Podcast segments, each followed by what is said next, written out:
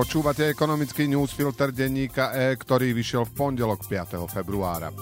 Minulý týždeň sme sa dozvedeli, že vláda hľadá alternatívu pre 300 miliónov eur z plánu obnovy, ktoré mali ísť na modernizáciu taviacich pecí v košických oceliarniach. No keďže americký majiteľ oceliarní sa dlho nemal k činu a peniaze z plánu obnovy sa musia vyčerpať najneskôr v roku 2026, ministerka hospodárstva Denisa Saková a minister životného prostredia Tomáš Taraba sa tento týždeň chystajú do Japonska za ich pravdepodobným novým majiteľom, aby zistili viac o jeho plánoch.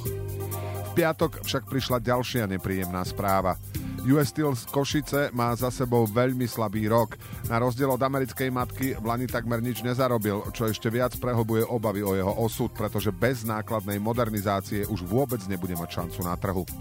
O čo si lepšie sa vyvíja situácia pre žiarskú hlinikáren Slovalko, keďže cena elektriny, ktorá ju ničila, už výrazne klesla.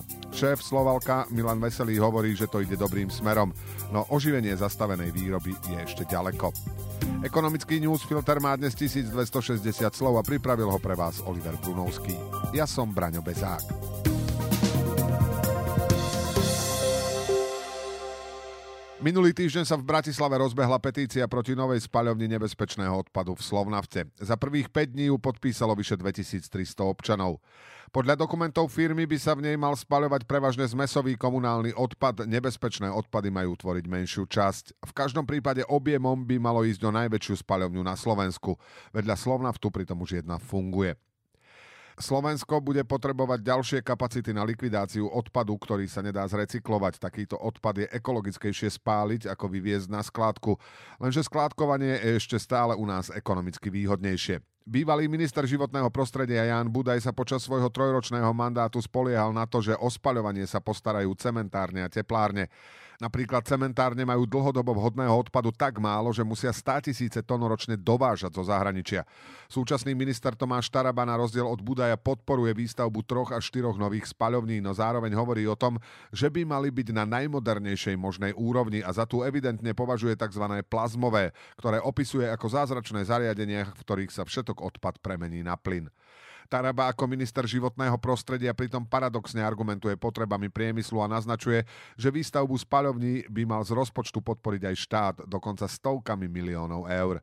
Problém je v tom, že tento typ spaľovní nikde v Európe nefunguje. Najväčší pokus o výstavbu vo Veľkej Británii sa skončil fiaskom s miliardovou stratou.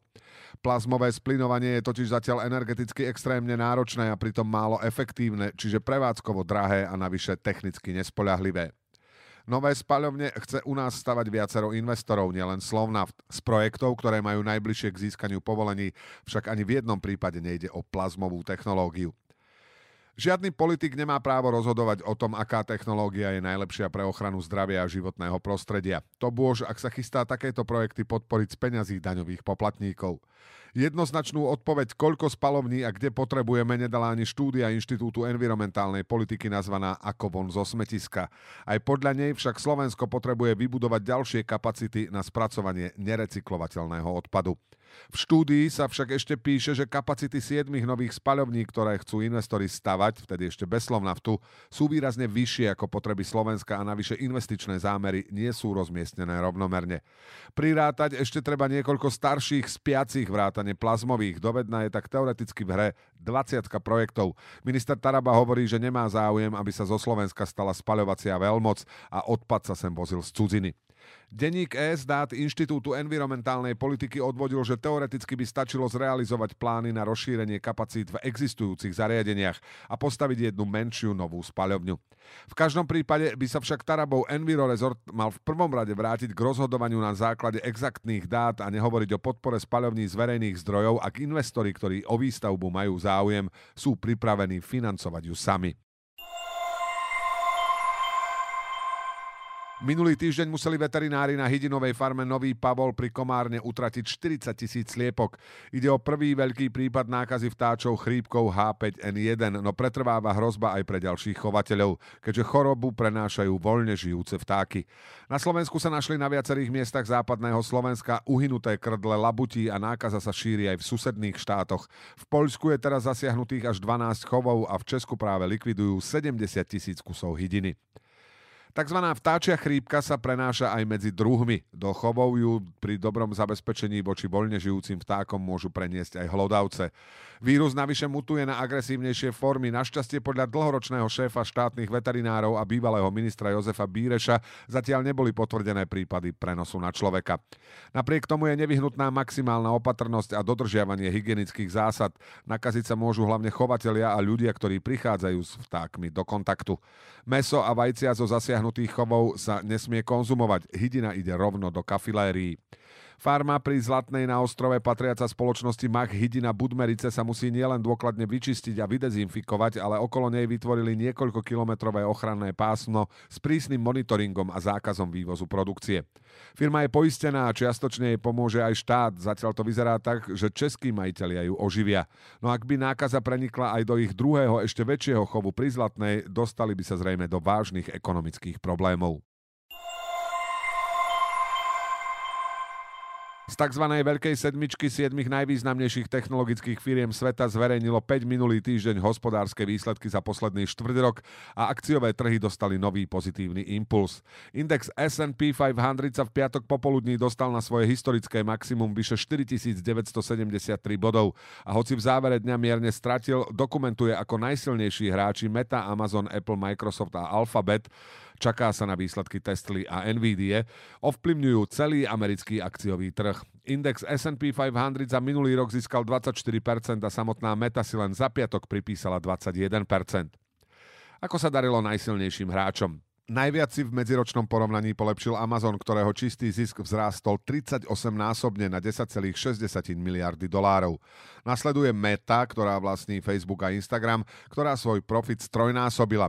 Aj zárobky ďalších troch firiem, Alphabetu, to je Google, Apple a Microsoftu, rástli dvojciferným tempom. Štyrom z piatich technologických gigantov s výnimkou Apple výrazne medziročne vzrástli aj tržby priebehu roka sa zdalo, že dominovať budú najmä firmy, ktoré sa doteraz najviac presadzujú vo využívaní umelej inteligencie. V skutočnosti sa víťazmi 4. štvrť roka podľa agentúry Bloomberg stali Amazon a Meta, a to pre znovu nájdenú finančnú disciplínu.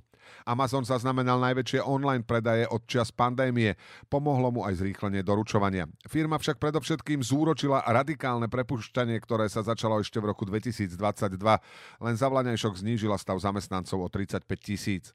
10 tisíce pozícií zrušila aj Meta, ktorá prestala investovať gigantické sumy do otáznych projektov, ako bol virtuálny Metaverse.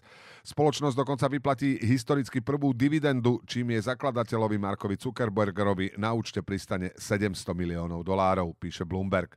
Apple síce vďaka iPhoneom zaznamenal prvý náraz tržieb za 5 čtvrt rokov, no investorov nepotešil ich prudký pokles predaja v Číne.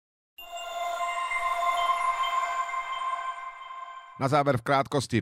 Svetové ceny potravín v januári klesli na takmer trojročné minimum, najmä vďaka zlacneniu obilnín a mesa, ktoré kompenzovali rast cien cukru, uviedla organizácia FAO. V porovnaní s vlanejším januárom bola hodnota celkového indexu potravín nižšia o 10,4%.